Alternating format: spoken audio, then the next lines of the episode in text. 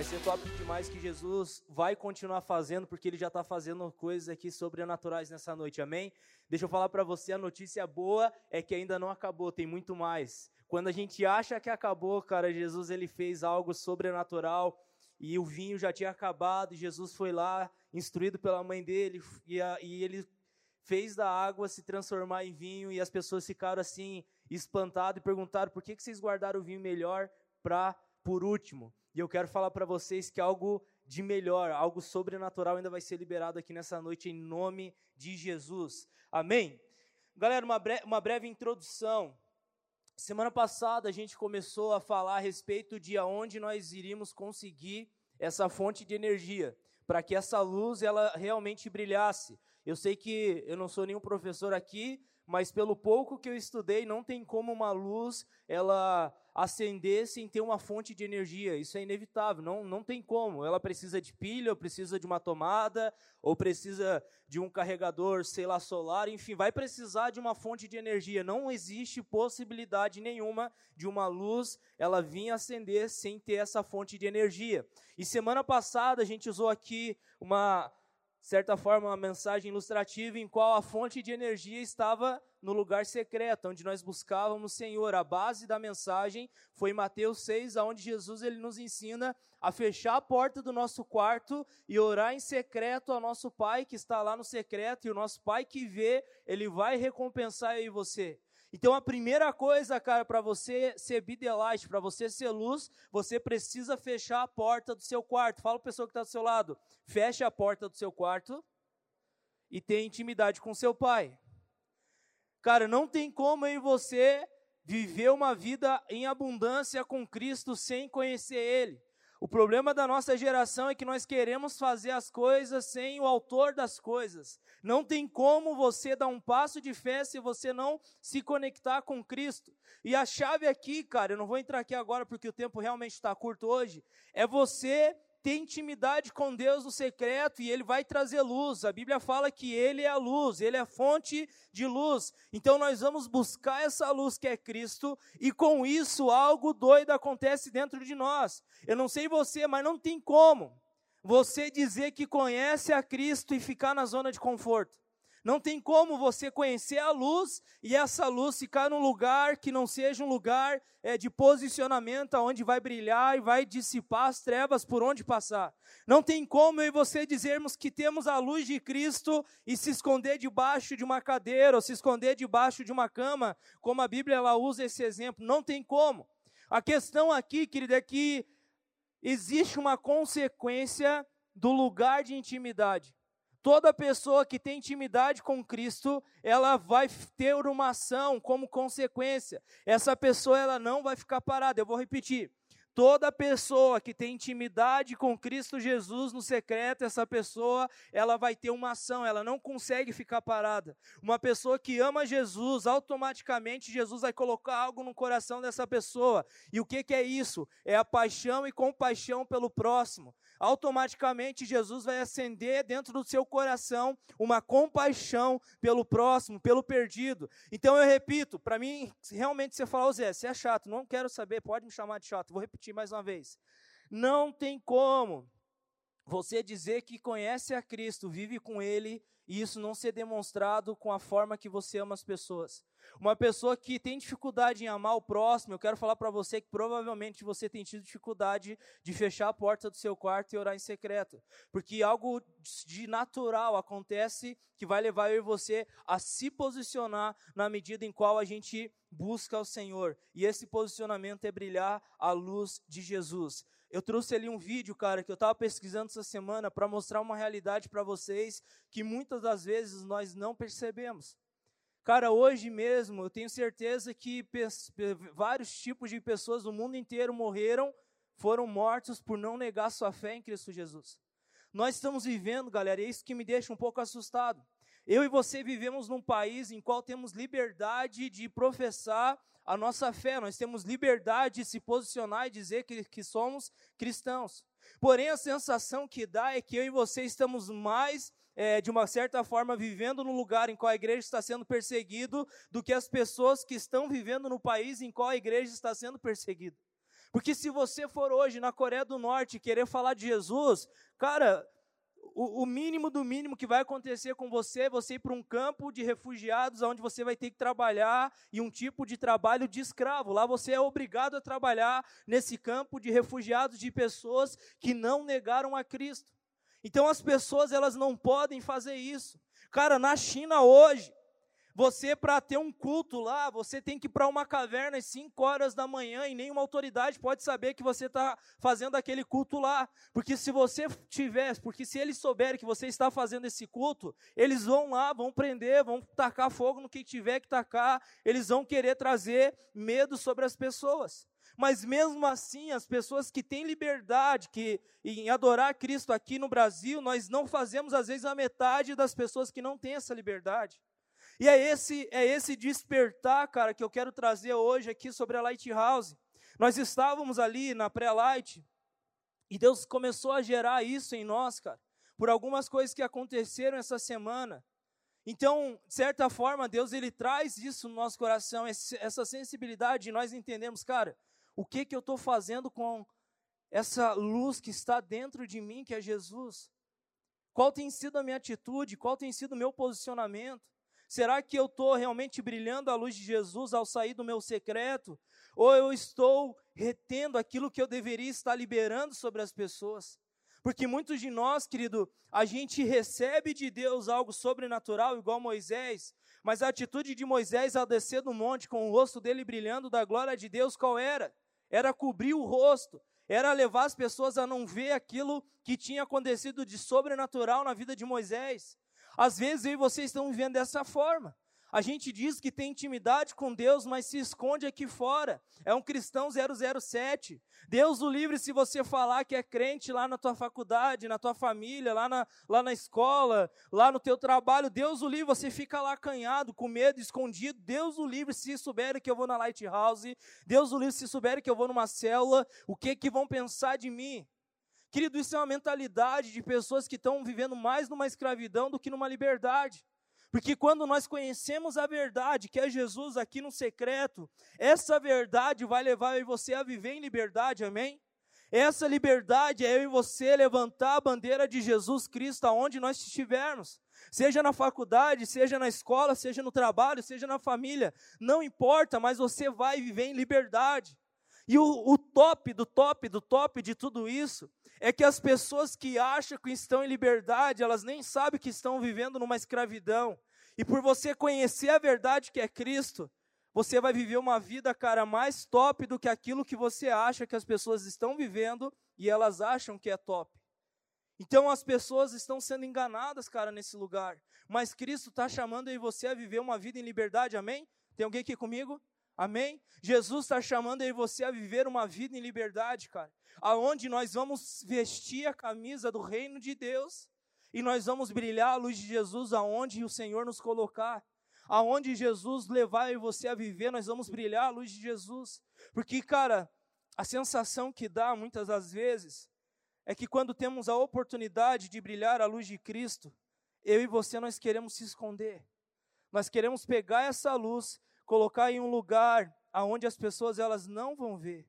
E querido, eu creio que, sinceramente falando, Jesus, cara, ele, ele deve ficar triste com a atitude que muitas vezes eu e você nós temos. Mas é um tempo, cara, que eu, eu quero falar isso com todo o meu coração. É um tempo, cara, que Deus está chamando a sua igreja a se posicionar, amém? É um tempo que Jesus está levantando, porque semana passada, cara, eu estava falando com um menino, com um menino, com um homem, está falando com o homem de Deus. E, e, Deus me trouxe esse versículo, cara. A colheita está pronta, mas poucos são os trabalhadores. Há dois mil anos atrás, cara, Jesus já tinha declarado isso. E nós olhamos para hoje e está na mesma realidade. A colheita está pronta aqui em Lages, mas poucos são os trabalhadores. É um tempo que Deus quer levantar trabalhadores, cara. É um tempo que esse lugar aqui ele vai começar a ficar pequeno. Nós vamos ter que fazer duas sessões, nós vamos ter que fazer três sessões, nós vamos ter que uh, ir para um espaço maior. O culto de domingo vai bombar, por quê? Porque Deus está chamando uma igreja a se posicionar. A gente vai ter células multiplicando de uma forma assim que, meu Deus, Zé, eu abri minha célula hoje, não deu três meses, já multiplicou duas vezes a minha célula, porque Deus vai começar a gerar esse clamor por ganhar vidas, cara. Esse clamor, esse desejo por ir e colher a colheita que já está pronta, já está madura. Amém? Eu quero que vocês vão comigo lá para Mateus 5, 13 a 16. Mateus 5, 13 a 16. Cadê Scarlett? Scarlett, se você não tocar, Precisa, precisa de vocês, Scarlett. Vamos lá, Mateus 13, Mateus 5, desculpa 13. Olha o que diz aqui. Vocês são sal da terra. Olhe bem no grão dos olhos dessa pessoa linda que está do seu lado. Fale para essa pessoa: Você é o sal da terra. Agora a paulada. Ei, sal, recebe a paulada. Mas, tem sempre o um mais. Quando eu tenho mais, é porque o bicho vai pegar, né? Olha o que, que diz lá. Mas, se o sal perde o sabor, como restaurá-lo? Não servirá para nada, exceto para ser jogado fora e pisado pelos homens. Recebeu? Ei, sal, fala para a pessoa que está ao seu lado: você é o sal. Agora, se perdeu o sabor, fala pessoa, fala, vamos lá, participe comigo. Agora, se perdeu o sabor, ralou, que não tem propósito nenhum. Deixa eu falar para você, cara. Deixa eu falar para você.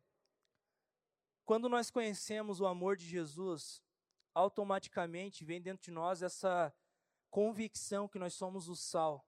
E o propósito do sal é trazer sabor para a comida, é trazer vida, cara. Eu não sei você, eu detesto, cara, comer uma comida sem sabor. De vez em quando lá eu até erro quando eu faço almoço. Essa semana eu fiz o almoço um dia e eu errei e coloquei sal demais. E a Raquel falou, amor. Eu falei, amor, estava apaixonado, lembrando de você. Aí tive que tacar muito sal.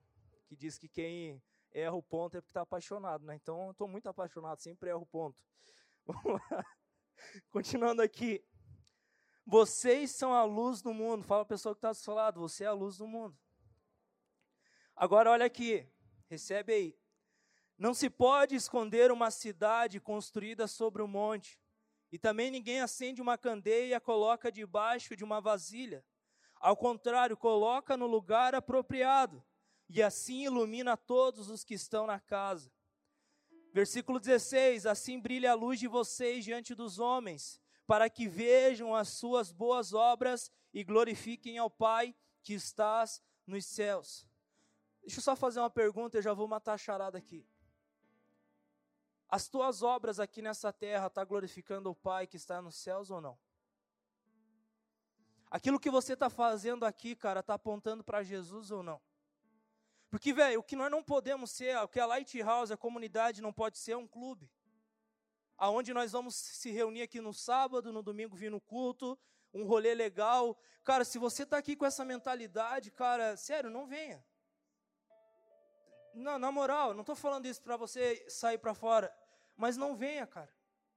Porque a gente está aqui porque Jesus ele tem nos consumido com o amor dele. A gente está aqui, cara, porque um dia nós encontramos um amor que mudou a nossa história. Eu lembro que em 2009, cara, eu estava perdidaço, usando muita droga, bebendo demais. Minha família não queria nem saber, meus pais não queriam saber deles, meus irmãos que se rale família, eu pensava assim. Eu era de segunda a segunda, cara, bebendo. A, a, bebida que sobrava na segunda, eu bebia na terça, daí nós comprava mais, emendava na quarta, na quinta, na sexta. Nós chegava no sábado já. Ei, vamos beber? Eu já estou bebendo. Não vamos beber, eu já estou bebendo, semana inteira. Mas, cara, quando eu encontrei o amor de Cristo, algo mudou dentro de mim, uma chave mudou dentro de mim. Jesus, cara, ele trouxe essa palavra onde, ei, você não é mais o mesmo. A partir do momento que você me encontrou, a tua vida ela é mudada radicalmente. O pastor Adair fala algo que me chama muita atenção. Ele fala, Zé, esses crentes são meio doidos, né? Eles falam que tem que aceitar Jesus, mas ao contrário, Jesus deveria pensar se vai aceitar nós ou não. Porque o errado da história aqui não é Cristo, somos nós. Cristo já pagou o preço pelas nossas vidas. Agora, se nós não se posicionarmos e não entender isso, e não entender a graça do amor de Jesus, em qual ele se entregou no madeiro para morrer pelos nossos pecados, e isso não causar um impacto dentro de nós, deixa eu falar, não sei o que vai causar um impacto na sua vida. Porque esse vídeo que nós passamos, cara, mostra uma realidade de pessoas que têm conhecido a Cristo. Cara, pessoas que têm experimentado do amor de Jesus, e eles têm levado a sério, cara, isso. Eles não estão vivendo de qualquer forma. Eles não estão indo para um clube, eles não estão indo para um rolê, eles não estão indo para aonde estão tá os amigos, os, os, a galera que gostam de estar, tá, não. Eles entendem, cara, o que é viver o reino de Deus. E galera, eu não quero trazer um ar de peso para você, que você, meu Deus, estou lascado, não. Eu quero que você entenda a urgência que é a igreja se posicionar hoje. Nós não podemos deixar para amanhã. Nós não podemos deixar para amanhã e pensar, ah, quando sobrar tempo eu vou abrir uma cela, quando sobrar tempo eu vou falar de Jesus, quando sobrar tempo eu vou fazer alguma coisa pelo reino de Deus. Não. O chamado é para hoje. O chamado é para agora, cara. Não deixe para amanhã aquilo que Deus está te dando a oportunidade para fazer hoje. Talvez amanhã você não tenha tempo e você não vai conseguir fazer. Hoje é o dia que Deus está chamando a igreja a se posicionar e ser luz de verdade. Porque se você está indo para a fonte de luz, buscando Jesus, mas você não está posicionado no lugar certo, em qual vai iluminar todo aquele lugar, ei, deixa eu falar para você, cara. Você não faz sentido nenhum e você vai ser só mais um aqui nessa terra. Mas eu creio que Deus chamou você a não ser só mais um. Deus chamou você a completar a obra que Ele chamou você para completar. Deus chamou você, cara, para correr uma carreira e não corra de qualquer forma. Se prepare, porque Deus quer levar você a experimentar coisas sobrenaturais na presença dEle, amém? Então, a primeira coisa, coloque o reino de Deus em primeiro lugar, Mateus 6,33. Busque, pois, em primeiro lugar o reino de Deus e a sua justiça, e todas essas coisas lhe serão acrescentadas. Uma das características de pessoas que estão buscando a Deus é que eles não vão viver pelas coisas que são passageiras, mas eles vão viver por aquilo que é eterno. Uma das características, cara, que precisa ter na nossa vida é pela qual motivação nós estamos vivendo. Por aquilo que o ladrão pode roubar e a ferrugem pode correr, ou por aquilo que eu estou produzindo para a glória eterna. Isso vai mostrar se você está no centro da vontade de Deus ou não. Porque se você diz estar no centro da vontade de Deus, mas a tua cabeça é só para as coisas dessa terra, cara, você está em qualquer outro lugar, mas menos no centro da vontade de Deus. Se você está vivendo para o centro, para Jesus, você está tendo comunhão com Ele, o teu coração precisa estar tá nas coisas que são eternas. Deixa eu equilibrar aqui, eu não estou falando para você ser um doido da cabeça, falar, chegar aqui, ó, ei, abandonei meu trabalho, não quero mais saber de nada. Eu teve um caso que nós recebemos, não foi aqui da nossa igreja, que um cara disse que Deus chamou ele, parou de trabalhar e a família começou a passar fome. Como assim você parou de trabalhar? Quem não trabalha não come. Se Deus te chamou, Ele vai trazer o sustento, Ele vai trazer a provisão de algum lugar. Mas como que, entende o equilíbrio? Não queira ser um doido assim de sair, já vou sair e vou fazer as coisas e que seja o que Deus quiser. Não é assim que funciona também. Ponto. Voltamos aqui. Mas o nosso coração, cara, precisa estar tá no reino de Deus. Porque quando você está com teu coração no reino de Deus, você vai ser a pessoa que as bênçãos vão correr atrás de você, não você vai correr atrás das bênçãos. De todos os lados, cara, você vai ser abençoado. Deixa eu só dar um exemplo bem breve do que aconteceu essa semana na minha vida, cara. Eu e a Raquel, a gente está equilibrando a nossa área financeira, pagando algumas coisas, nos apertando para acelerar algumas coisas que nós precisamos acelerar, então apertou nosso orçamento. E faz um tempão, cara, que eu estava orando e eu falei, Deus, eu precisava tanto de um iPad. Natural. Natural, bem de boa. Eu falei, Deus, precisava tanto, cara. Nossa. Meu celularzinho ministrar é bom, mas é ruim. É pequeno demais e eu precisava. Coisa simples, gente. Domingo retrasado, fui ministrar em Otacílio Costa. No final do culto, chegou um cara para mim e falou: Zé, eu tenho um iPad lá em casa. Será que você não quer? Daí eu, eu falei: Ó, vou pensar se eu quero. e foi doido, cara. Eu não quero, Zé, você está brincando, não por Jesus, cara. Eu estava pensando naquela noite, eu falei, Deus, nossa, eu preciso, é melhor para mim. E naquela noite chegou esse cara e falou para mim, Zé, você quer um iPad? Está aqui o iPad. É nós. Eu estava precisando de um tênis. Tava precisando de um tênis, cara. E eu falei, Deus, eu não tenho dinheiro para comprar um tênis, eu não vou comprar um tênis agora. Mas eu vou orar. E é nóis. Porque, Deus, você sabe que eu tenho passado por causa de você. Você sabe que eu tenho sofrido, as peleias. Que a Raquel me mandou, tadinha, uma mensagem, amor, acabou o gás. Ela tá lá fazendo comida na lareira. Eu vou mostrar o vídeo depois para vocês. Depois nós somos, nós tem dinheiro para comprar o gás também, não é assim? Não tá vendo? Mas, mas o que eu quero falar aqui para vocês, cara, daí essa semana chegou um cara assim, ó, eu nunca imaginava, nem conversa comigo direito. Mandou mensagem, José, que número que você calça? Eu falei, ah, tal. Ele falou, ah, tenho um presente para você. Chegou aqui na segunda-feira, me trouxeram, tá aqui, ó, tenisão. Vocês acham que eu ia comprar um tênis desse? Eu ganhei, eu ganhei. E é de graça, vamos usar. Nem sei se teria coragem de comprar, mas eu gostei, estiloso o tênisinho. Mas é um presente, cara. E eu tô falando coisa bem básica, gente. Tô falando coisa bem básica, bem básica. Deixa eu falar uma bem doida, então. Eu queria uma casa. Eu falei, Deus, eu não tenho dinheiro para comprar minha casa. Eu não tenho dinheiro e nós estávamos morando numa kitnet para entrar o sol dentro de casa nós tínhamos que sair. Era pequeno o negócio lá, cara. Quem foi lá em casa no tempo da kitnet sabe, amém. A Raquel com aquela napa para respirar, velho. Eu tinha que sair dentro de casa. Eu falo, ela tá em casa ouvindo, mas eu falo para ela isso. Hoje eu tava corneteando ela, assim, falei, amor, vamos. Ela quer fazer uma cirurgia. Amor, tá linda assim, tá bonita, não precisa.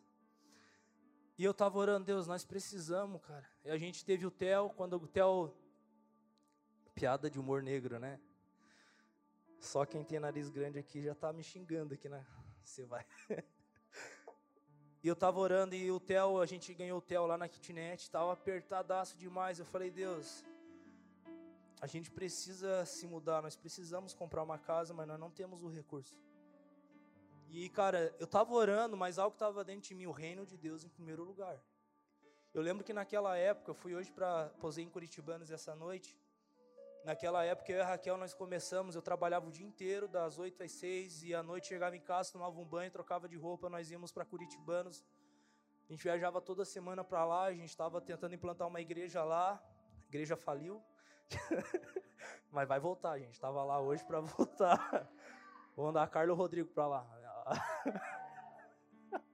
Ou o Guilherme e a Renata. Vamos ver. Aí a gente estava lá, cara, e e a gente viajando, cara, viajando, viajando, tinha um ninho velho pegando fogo, que lembra do meu ninho, chovia mais dentro do que fora. Era aquele ninho que nós tinha, show de bola, viajava com aquele ninho, 150 com o ninho, pau. E, e eu falava, Deus, nós precisamos se mudar. E Deus falou, fica em paz, vai dar tudo certo. Só continue fazendo o que você está fazendo. Chegou meu, um cara muito próximo de mim e falou, Zé, eu quero dar um presente para vocês, eu quero que vocês vendam a kitnet, com dinheiro vocês comprem a casa de vocês. E, velho, foi tudo doido, porque a gente vendeu a kitnet, eu comprei o lote, eu mesmo, graças a Deus, cara, tenho a manha da construção, eu e meu sogro fizemos a nossa casa, dinheiro acabou, vendi carro, dinheiro acabou, pastor Hugo, vamos fazer um acertinho? vamos dar um jeito, cara, não sei, em um ano fizemos a casa, a gente está morando lá na casa que a gente sempre sonhou, cara por que, que eu estou falando essas coisas bem natural? Porque uma coisa que eu aprendi lá atrás, eu falei, Deus, eu não vou viver por essas coisas aqui dessa terra. E na moral, cara, eu falo para Raquel, eu não me apego na casa. Se Deus falar para mim mudar para outra cidade, eu dou para uma pessoa morar, alugo, faço alguma coisa e vou para outro lugar, porque Deus está no controle de tudo. Porque meu lugar não é em construir algo aqui nessa terra, mas é viver por algo que é eterno. Então a primeira mensagem aqui, galera, aonde você tem colocado o seu coração, porque isso vai determinar o estilo de vida que você vai viver. Se você colocar o teu coração nas coisas dessa terra, cara, você vai viver a tua vida baseado sobre o engano, cara.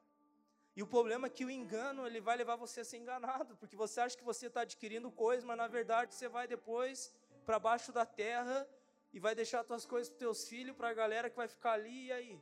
Você pode ser o cara mais rico do mundo, velho. Você não vai levar nada. Mas quando você vive por algo que é eterno, você está construindo para você uma herança, cara, que quando você morrer aqui, você vai des desfrutar daquilo que você construiu lá na eternidade. Então não tem a ver com aquilo que você está fazendo aqui, mas tem a ver com aquilo que você está produzindo lá. Se você não tem esse coração, você vai ser a pessoa mais frustrada. E eu quero chegar no final da minha vida, não estava aqui, é ter a convicção que Paulo falou: Ei, eu combati o bom combate, eu guardei a fé, tudo que eu tinha que fazer eu fiz. Agora eu estou indo para o Pai, show de bola. E galera, deixa eu correr aqui. Por que, que Deus está chamando e você a se posicionar em tudo isso? Vamos para Romanos 8, 19, bem rápido. Romanos 8, 19, olha o que a palavra diz aqui.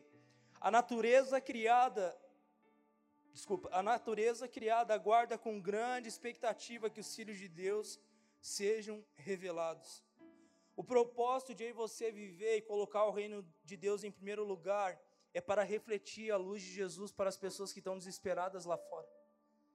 Eu tenho certeza que você tem uma pessoa que, se você parar para pensar agora, vai vir na sua mente em qual você precisa falar do amor de Jesus.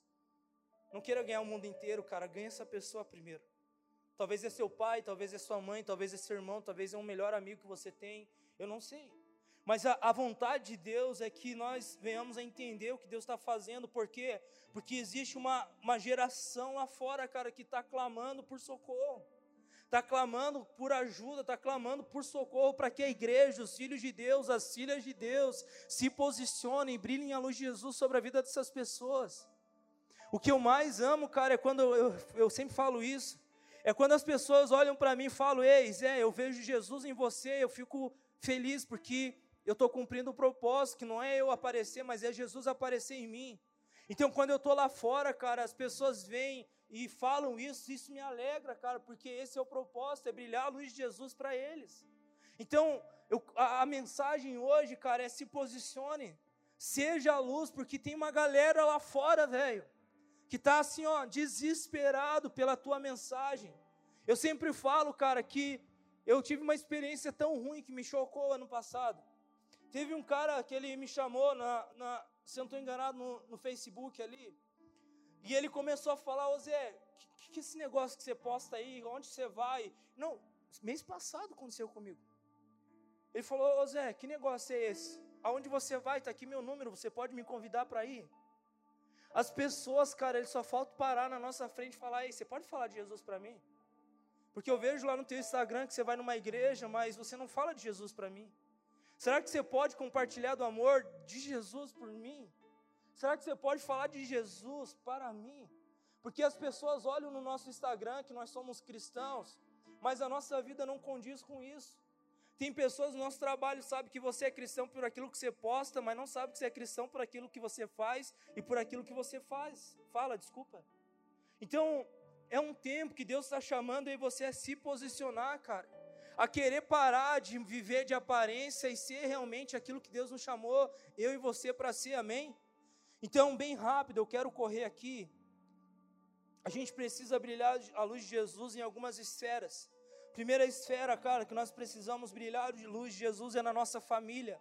1 Timóteo 5,8 diz: Se alguém não cuida de seus parentes, especialmente dos de sua própria família, negou a fé e é pior que um descrente.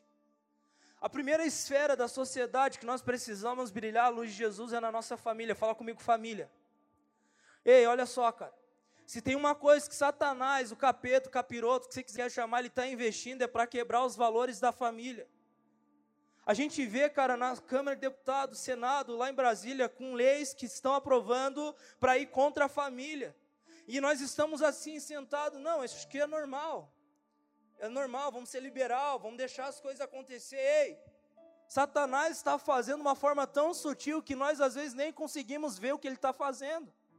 Agora, se nós, como cristão, não entender isso e discernir as obras de Satanás na sociedade e ficar calado e que não, é normal, a gente vai ser uma geração mais frustrada de cristão que passou por todos os séculos aqui nessa terra. Porque a vontade de Deus, cara, é que eu e você venhamos a valorizar a nossa família, cara. Não adianta você querer ganhar a cidade de Lages, Amures, querer ganhar a África do Sul, querer ganhar uma nação específica, se você primeiro não olhar para sua família. A família é a base de tudo, galera. A família é a base de tudo. Como Deus tem me chacoalhado com essa mensagem. Porque eu tô sebo no rim, às vezes eu quero acelerar, acelerar, acelerar, e Deus fala: olhe para o lado. A Raquel está aí. O Theo está aí, o Brian está aí. Cuide da sua família. Valorize a sua família, gaste mais tempo com eles do que qualquer outra coisa. O primeiro ministério nosso, cara, não é você pregar o evangelho para as pessoas, mas é você cuidar da sua família, cara. É o primeiro de tudo, cara. E eu não sei se vocês são assim, mas eu cresci com a galera que eu andava, aonde ninguém valorizava a família. As escolas, eu tenho certeza que eles não falam isso, na faculdade muito menos, no seu trabalho muito menos. Mas agora o que você vai fazer? Jesus está chamando eu e você a brilhar a nossa luz, a luz dele na nossa casa.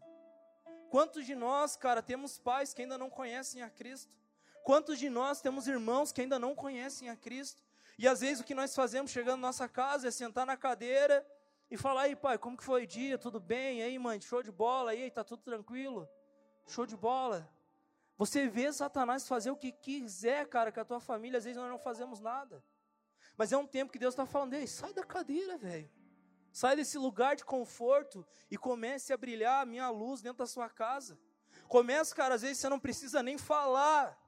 Você não precisa nem falar de Jesus, só fazer já vai falar mais do que as suas palavras. Eu lembro, cara, que eu, quando não conhecia Cristo, eu detestava passar tempo com a minha família, eu detestava fazer as coisas de casa. A primeira coisa que Deus falou para mim, eu quero que você honre teus pais com as coisas simples de dentro da casa. Começa a lavar uma louça, começa a arrumar o seu quarto, começa a ajudar a sua mãe, começa a ajudar o seu pai, começa a ser o braço direito do seu pai. Meu pai, ele tinha uma empresa na época, uma construtora, ele falou: comece a ajudar o seu pai. Dessa forma você vai falar de mim para eles. E foi que eu me posicionei falei: Deus, é nós. Não gosto de lavar louça, mas vamos lavar. Muito menos varrer chão, mas vamos varrer. Não gosto de arrumar meu quarto, mas vamos arrumar se isso vai mostrar você transformando a minha vida e vai impactar eles, show de bola. Galera, em 15 anos da minha vida, eu não lembro de ter ouvido meu pai falar: Filho, eu amo você. Quando eu voltei do encontro com Deus, minha família inteira estava aqui, eu compartilhei meu testemunho. Eu lembro que meu pai, cara, ele tem, ele tem até hoje dificuldade de chorar. Ele não chora para nada. Ele vem até mim, cara, meio assim com o olho lacrimejando. Ele falou: Filho, eu amo você. Pela primeira vez. E eu falei, uau, é isso aí, Deus. Alguma coisa já está acontecendo dentro da minha casa. Vocês estão entendendo? Quando a, o pau está comendo lá dentro da tua casa, eles procuram você para orar ou não? Quando fechou o tempo lá na sua casa, o que, que eles fazem? Eles lembram que você é cristão ou não? Quando tem festa do final do ano, festa de Natal, tem um cara lá vestido de Papai Noel, que sempre tem, não sei se é só na minha casa, mas sempre tem, né? Todo lugar eu vejo postando tem lá um vestido de Papai Noel. Na hora da, da oração, eles lembram que você é cristão para orar ou não? Cara, essas coisas simples mostram se estamos fazendo a diferença na nossa família ou não. Até hoje, cara, eles me veem assim como um porto seguro. Eu falo, Deus, coitado de mim, eu sou o pior dos pecadores, eu não nem eu precisava mais de ajuda que eles muitas vezes. Mas eles olham para mim, não, o Zé, eu vou lá, vou pedir por ajuda, vou pedir para eles orar, e as coisas vão acontecer. Vocês estão entendendo? Se posicione, cara, na família de vocês. Segunda esfera, cara, a igreja, fala comigo a igreja. Mateus 28, 19 diz assim: Portanto, vão e façam discípulos de todas as nações, batizando-os em nome do Pai, do Filho e do Espírito Santo, ensinando-os a obedecer a tudo o que ordenei a vocês e eu estarei sempre com vocês até o fim dos tempos. Cara, a segunda esfera que nós precisamos brilhar a luz de Jesus é a igreja. Deixa eu falar, cara, igreja não tem a ver com você ficar aqui sentado e recebendo. Igreja tem a ver com você dar. A palavra igreja, no original dela, significa sair para fora. Ou seja, quando você entende o que é ser igreja, você vai sair para fora para brilhar a luz de Jesus. Você não é igreja aqui dentro, você é igreja lá fora. Você não é igreja aqui dentro, você é igreja na tua célula quando tem uma nova pessoa lá. E você olha para o seu líder, para sua líder, ei, que nem agora aqui teve a dinâmica, tá vendo aquele cara ali, tá vendo aquela menina ali também sozinho, vamos chamar. Vocês estão entendendo? Isso é ser igreja, cara. É você que ainda não é líder de célula, você vai grudar no teu líder, na, no, na sua líder, no seu líder, e falar, ei, eu ainda não estou com a minha célula aberta, mas eu estou aqui para ajudar você no que você precisar. Porque eu sou igreja, e eu preciso brilhar a luz de Jesus. Eu não posso ficar parado só recebendo. Tem crente, cara, que espiritualmente tá precisando daquele programa que tem no Discovery lá, dos pesos lá, perder peso, tá ligado? Tem gente que está precisando do Senhor. Quem já assistiu esse programa? Eu gosto de assistir ele, daí me inspiro também para perder um pezinho. Não está funcionando. Mas Tátilo, estou treinando agora, perdi já 2 quilos. E ganhei 3. Mas vai dar certo. Mas tem muito cristão, cara, que está espiritualmente falando obeso, cara. Só senta na cadeira, recebe, recebe, recebe, recebe, recebe. O reino, cara, tem tudo a ver com aquilo que você dá do que aquilo que você recebe. Maior no reino de Deus é aquele que serve, cara, não aquele que é servido. Vamos lá, terceira área, educação. Fala comigo, educação. Cara, deixa eu focar aqui um pouquinho. Galera, hoje é um dia especial, tá bom? Depois pede uma pizzazinha, um xizinho, vai para casa de alguém, vai dar tudo certo, tá bom? É...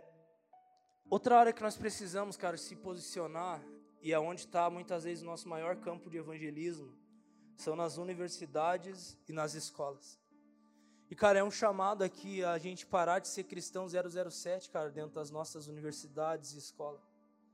Muitas vezes, cara, as pessoas estão lá estudando com você, na faculdade, enfim, aonde for, e olho para você e falo, velho, tá, será que é cristão? Não é? O que, que é essa pessoa? O chamado de Deus, cara, é que eu e você venhamos brilhar a luz de Jesus nessa esfera, cara, da educação. Seja para você como estudante, ou seja você talvez como um futuro professor. Hoje eu estava lá em Curitibanos, a Bruna falou, olha, a professora aqui, ela é cristã, e ela gosta de fazer uns desenhos, ela já aproveita e já dá uma evangelizada, evangelizada nas crianças. Então, eu não sei, cara, se você foi chamado para a área da educação, mas, cara, Deus está chamando pessoas que vão fazer a diferença. Porque nós já estamos cansados de pessoas lá querendo mudar e doutrinar as pessoas não conforme a, os valores que Deus tem na palavra dele. Nós precisamos se levantar na educação do nosso país, da nossa cidade, para realmente brilhar a luz de Jesus, amém? Eu oro, cara, para que as pessoas comecem a olhar para nós diferente. Eu oro para que as pessoas comecem a olhar para nós lá. Você talvez tenha o sonho de ser professor ou já é. Eles vão olhar, opa, tem uma pessoa aqui que tem uma ideia top, vamos conversar com ela, ou vamos perguntar qual é a opinião dela. Vocês estão entendendo, cara? A gente precisa brilhar a luz de Jesus na educação. Outra área, cara, que vai mexer bastante, mídia, comunicação. Qual tem sido teu, teu testemunho nas redes sociais? Você é aquela pessoa que posta aquelas fotinhas que mais faz o povo pecado que santificar? Ou você tem usado o teu Instagram, teu Facebook, teu WhatsApp, cara, para brilhar a luz de Jesus? Galera, eu quero ser bem prático e bem raso também aqui. Não adianta de nada você querer é, falar que é cristão, mas você não usar essas plataformas para brilhar a luz de Jesus. Se você souber o poder que tem isso, cara, e usar isso para a vontade de Deus, você vai ser um dos maiores evangelistas nas redes sociais, cara. Então não espere, tá ligado? Não, vamos deixar despercebido. Não, o mundo hoje virou. A pandemia mudou a forma da galera pensar. Hoje é tudo digital, hoje é tudo online, é Instagram, Facebook, WhatsApp, é outras coisas que vão vir. Agora, quem tem sido você nesses lugares da comunicação, da mídia? Qual tem sido o teu testemunho? Qual tem sido a luz, a intensidade dessa luz? Essa luz está escondida ou ela está posicionada? Tá ligado, cara? Às vezes a gente faz alguma coisa que para postar, para edificar, ah, nem vou postar na minha conta porque o que, que vão pensar que eu sou crente ou não? Cara, Pare de pensar e se preocupar com o que os outros vão pensar de você. Seja o filho e a filha de Deus posicionado nas suas redes sociais. Se não quiser me seguir, só parar de seguir. É tão fácil, só clicar no botãozinho, tô nem aí. Vocês estão entendendo? É só você se posicionar, cara, e viver a vontade de Deus. Use, cara, o teu Instagram para glorificar Jesus. Use o teu Facebook para brilhar a luz de Jesus. É, Facebook é para mais velho. Não dá nada. Use, não importa. Use o que for usar, WhatsApp, para fazer isso. Beleza? Bom, eu vou correr aqui. Outra área, cara, que está morta mesmo, que precisa ser vivificada, a área das artes. Fala comigo, artes. Essa foi uma das áreas mais esquecidas pela igreja, pela igreja, que precisamos restaurar, cara, para que Jesus possa brilhar, para que Jesus possa ser glorificado. Cara, através da arte, aqui tem várias outras formas que eu estava estudando e pensando nisso. A gente precisa brilhar a luz de Jesus nessa plataforma. Eu lembro que uma vez o Alex ele tinha um sonho de fazer teatro, né? Era o sonho, nossa, que ele tentado, velho. Fez eu passar frio lá em São Paulo por causa dele, hoje não faz nenhum teatro ali. Eu falo para ele. Aí eu fui com o Alex, cara, porque tinha que ir um de maior, e o Alex, ele tinha, na época, ele era de menor, não sei quantos anos ele tinha, e precisava de um de maior para ir com ele ficar duas semanas lá em São Paulo, no Giovanni Si. E eu fui lá, cara, eu conheci uma, uma, uma estrutura que eu fiquei assim, uau, é real que isso existe? Porque era tão doido, eles têm uma graça, cara, para falar de Jesus através da artes que é, é descomunal. Não existe. Dando risada das minhas palavras, né? Era assim, ó, e era doido, cara, quando eu fui nem vi a mulher, mas tinha uma, uma atriz da Globo que tava lá dando aula. Tinha uns famosão lá, tudo da Globo, é, mas são tudo encapetados às vezes, não dá nada, estão lá. Eles vão aproveitar, vão ver a palavra, cara, vai que a semente é lançada. E eles têm essa graça, cara, para alcançar e tocar num povo que muitos de nós não tínhamos. E eles entenderam o que é brilhar a luz de Jesus na arte. Tem uma menina, cara, que muitos não gostam, mas eu glorifico a Deus, cara, pela vida dela, Priscila Alcântara. Cara, ela é, é doida às vezes, mas show de bola, mas de alguma forma ou outra ela está conseguindo tocar uma galera, um, um, ciclo de pessoas que talvez muitos de nós não iríamos conseguir. Eu oro, cara, para que as pessoas que estão lá influenciando as artes, a esse, esse lado, possam ser ganhas para Jesus. Vocês estão entendendo? Então, se você tem um chamado para essa área, cara, sonhe grande. Não fique escondidinho, não. Cara, se rale tudo, vai, né? Vai assim, ó, vai mesmo. Outra área, economia, cara. Negócio, comércio, isso aqui é uma coisa que antes tinha uma, uma doutrina que, meu Deus, você ser rico, você pensar em teu próprio negócio, está endemoniado. A gente vai de semana que vem falar sobre isso. Não é, tem que ficar rico, tigado. Amém? Quem é que quer ser bem sucedido na vida? Então vamos trabalhar, né? Vamos? Vamos, né? Eu nem esperei ficar animado, já dei a paulada. Cara, economia, se tem uma área que nós precisamos investir, tá aqui, ó, empresário, bem sucedido. Né, Tilo? Amém, Tilo? Meu Deus do céu, homem. Tem cento quantas igrejas para nós construir? 70? Aí, ó, Tilo, tem que ganhar dinheiro, homem. Ficar rico. Construir as 70 igrejas. Vai ter mais uma em Curitibanos agora. Cara, a gente precisa, velho, ter uma mentalidade próspera, cara. A gente precisa, semana que vem, a gente vai falar sobre isso.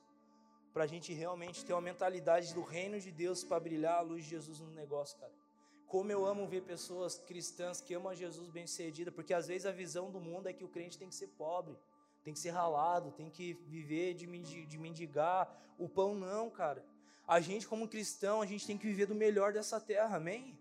Nós somos filhos de Deus. Ei, o tio William falou algo, cara, que me marcou, fez uma mensagem sobre isso, acho que dois anos atrás. Nós somos filhos, cara, e às vezes nós estamos na casa do nosso pai e não abrimos a geladeira para pegar as coisas.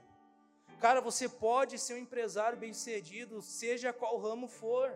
Amém? Se você tem essa vocação, invista, cara. Seja doido mesmo, cara. Eu estava conversando com o Gustavinho. Ele tá, vai estar tá na frente desse projeto lá. Tem um cara que me inspira, é o Gustavo, cara. Porque ele não tem medo. Ele pode hoje estar bem sucedido. Hoje ele está lá, nem sabe, não dá nada falar. Hoje ele está lá com a BMW. Mas mês passado eu lembro que ele estava com o Astra capotado. Capotou na minha frente o carro. Nós estávamos indo para Curitibanos, ele sofreu um acidente na minha frente. E ele falou, velho, é nós, vou arriscar, vou comprar uma loja. Ele vendeu a casa dele para comprar uma loja, está morando de aluguel hoje.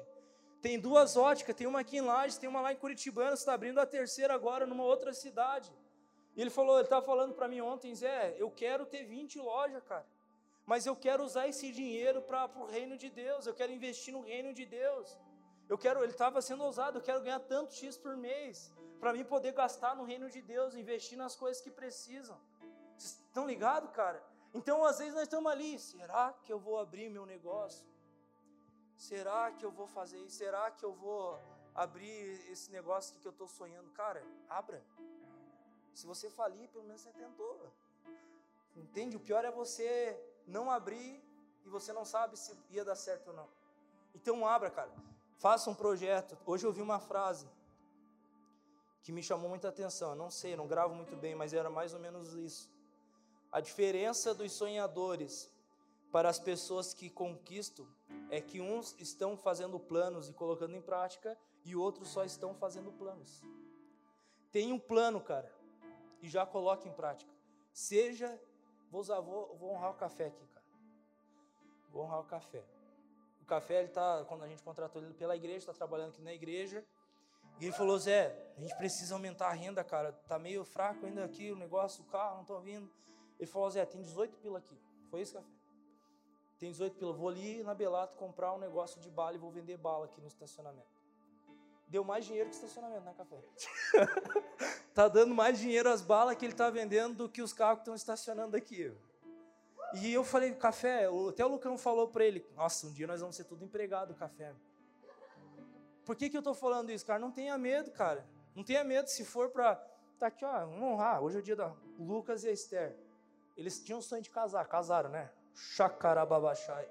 Eu lembro, cara, o desespero deles vendendo brigadeiro aqui, velho. Eu lembro, vocês lembram? Quantas caixas? Claro. claro, não, mas. Quantas caixas?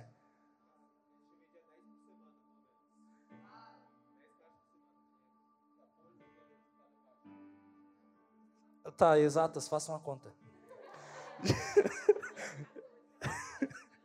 Fizeram a conta, show de bola. Estão casados, cara. Vamos dar uma salva de palmas aí, te grado aí.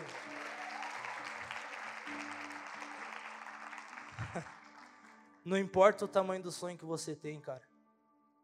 Diante do esforço que você vai querer fazer para ir atrás desse sonho.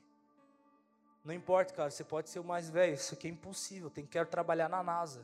É impossível trabalhar na NASA. Sonhe, cara. Comece criando um foguetinho aqui, um negocinho aqui. Quem já assistiu aquele filme do coelhinho lá? Que tem a Sutel, até a gente excluiu do Netflix que ele não aguentava mais ouvir aquele, aquelas musiquinhas. Mas, cara, não tenha medo de sonhar. E não só sonhe, cara, porque sonhadores não vão chegar a lugar nenhum. Agora, pessoas que sonham e têm planos que vão querer executar, essas pessoas sim vão chegar. O problema nosso é que nós só sonhamos e achamos, Deus, pode vir. Um ano depois, Deus, pode vir. Dez anos depois, Deus. Vinte anos depois, está vivendo a aposentadoria. Trinta anos depois, pedindo dinheiro emprestado para comprar remédio. 50 anos depois não tem nada. Você está entendendo? Hoje você pode, Deus, eu tenho esse sonho, retardado, Deus, doido. Todo mundo fala, não vai dar certo. Mas eu vou fazer, cara. Eu vou dar um passo de fé. Eu vou comprar a bala para vender hoje, porque eu quero lá na frente fazer isso. Eu vou vender brigadeiro porque meu sonho é casar. Eu vou fazer isso porque eu quero fazer. Vocês estão entendendo? E isso, cara, vai fazer toda a diferença na vida de vocês. Galera, a gente está empolgado. Vocês estão comigo? Tem... É nós. É... Depois eu vou levar um monte de mijado. Não dá nada também. É nós. Eu lembro que quando Deus me chamou para o ministério, cara, eu estava trabalhando com meu pai e eu falei, eu era assim, meu pai tinha expectativa de eu assumir o um negócio, a empresa, e eu falei, tá, Deus, e agora? Eu não quero isso para mim. Não quero tocar esse negócio, eu quero servir a Deus, eu quero estar no tempo integral, me servindo. E eu lembro que uma das piores conversas, cara, antes, depois foi bom, que meu pai me surpreendeu, foi isso. Eu falei, cara, eu tenho um sonho de servir a Deus, cara. Eu tenho um sonho, velho, de servir ao Senhor. Eu falava com o Lucas, eu falava, Lucas, eu não aguento mais, cara, trabalhar. Eu não aguento mais, cara, tá lá pelhando. Eu tinha que trabalhar, tinha recém-casado, tinha que colocar comida dentro de casa. Na época eu ganhava mil reais por mês casado, loucura. Depois, vocês quiserem, eu conto testemunho, mas foi uma loucura. E eu falei, cara, eu não aguento mais, não aguento mais trabalhar, não aguento mais fazer isso. E eu lembro que o Lucas olhou para mim e falou: Zé, acelera, cara. Acelera. Acelere tanto aqui no reino, cara, na igreja, que o pastor Hugo vai olhar para você e falar: é indispensável o Zé hoje. Ele precisa estar na nossa equipe. E eu lembro que na época eu assumi os jovens e, e o pastor Hugo estava sentado assim. Eu falei com meu pai: pai, eu, eu vou largar a empresa, eu vou parar. E eu queria tentar fazer um, um negócio meu, mas não deu. Deus já mudou todos os planos. E o pastor Hugo chegou do meu lado e falou: Zé, vamos começar a trabalhar aqui na igreja. Eu olhei para ele e falei: hoje? Ele falou: Não, pode ser amanhã. E ele falou: Teu salário vai ser esse. Eu falei: Sério? Baixo? Eu falei, Baixo não, era bom salário na época. E eu olhei assim: Uau, cara. E tudo isso aconteceu porque lá atrás eu falei: Deus, eu tenho um sonho. E eu vou correr atrás, eu vou abrir célula, eu vou servir, vou arrumar cadeira, eu vou fazer o que for preciso. Se precisar dançar, eu já dancei teatro, já teatro, já iluminação, já fazia iluminação. Na época eu liderava o staff, cuidava do staff, O que precisar fazer nessa igreja eu vou fazer, cara. Mas eu quero servir o Senhor. E Deus providenciou tudo. E por último, governo, área política. Por último, governo, área política, mas não menos importante, a esfera do governo. Ela é uma das áreas que mais precisa se levantar pessoas, cara, para brilhar a luz de Jesus. Falando nosso Brasil, cara, é um dos países talvez mais corrompido que tem, cara, nessa área. E eu creio, cara, em uma, um cenário diferente, amém? Eu creio, cara. Talvez a gente olhe e fala, não, eu não acredito que isso vai mudar. Eu creio. Eu estava ouvindo uma mensagem, cara, de uma mulher do Canadá, Stacy, o nome dela, ela estava profetizando sobre o Brasil e ela falou: lá existe um governo corrupto. Isso na década de 2000, há 20 anos atrás, cara. Existe um governo corrupto, mas no no meio desse governo corrupto, Deus vai levantar pessoas que vão mudar a esfera da sociedade é um avivamento que vai surgir da, da, da, nação do Brasil. E ela começou a falar: Eu vou achar esse vídeo, vou colocar na live qualquer dia. E ela começou a falar a respeito do Brasil. O Brasil se prepare, porque um dos maiores avivamentos que aconteceu em todas as histórias vai sair dessa nação. Eu creio, cara, que o Brasil vai ser, é como se fosse um, um farol mesmo, como o nosso nome, Lighthouse, um farol onde as pessoas do mundo inteiro vão começar a olhar para a nossa nação e ver o que Deus está fazendo aqui. Eu creio nisso, cara. Eu creio que daqui da nossa cidade, da Lighthouse, as pessoas do mundo inteiro vão olhar e vão ver flechas viajando no mundo, implantando o reino de Deus em lugares onde não foi levado ainda o amor de Jesus. Amém? Eu quero fechar, eu quero convidar você a ficar em pé, por favor. Me perdoe, gente, pelo horário hoje, é porque. Mas o bom que foi bom. Perdi até a anotação, acho que era para me terminar mesmo. Achei, tem mais algumas coisas, tô brincando. Feche seus olhos onde você está, por favor.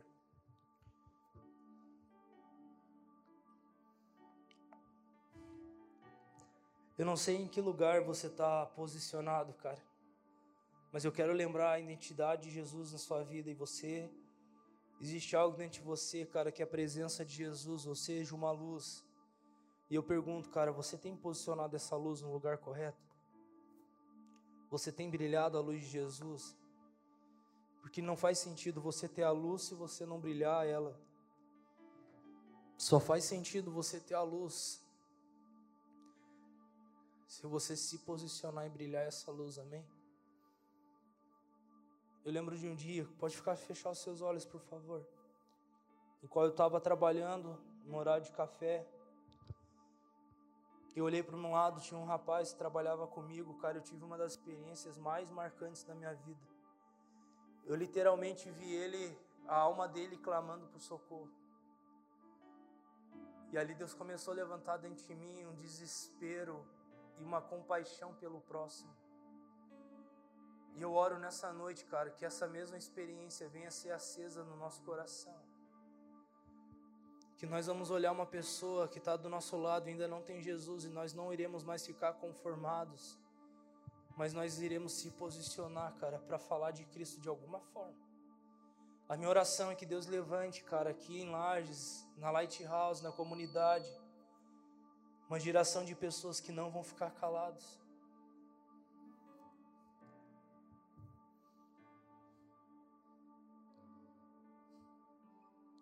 Eu não quero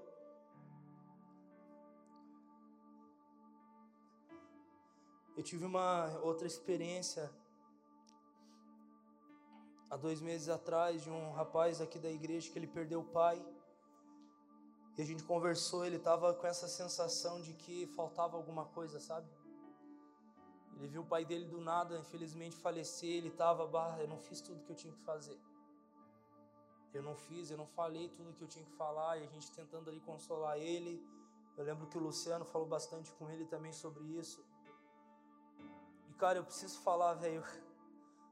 Nós precisamos quebrar em nome de Jesus o espírito de procrastinação, de querer deixar para falar de Jesus amanhã, de querer deixar para brilhar a luz de Jesus amanhã. Amanhã não é o dia, cara, é hoje. Hoje, agora. Agora é a hora, cara, de você brilhar a luz de Jesus. Agora é a hora de você brilhar a luz de Jesus na esfera da sua família na sua universidade, no seu trabalho, cara, na sua casa. Agora é a hora, não deixe para amanhã. porque amanhã talvez não dê mais tempo. Hoje é o dia, hoje é o dia. E eu oro, cara, para que Deus Pai coloque na sua mente agora uma pessoa que você precisa falar do amor de Jesus.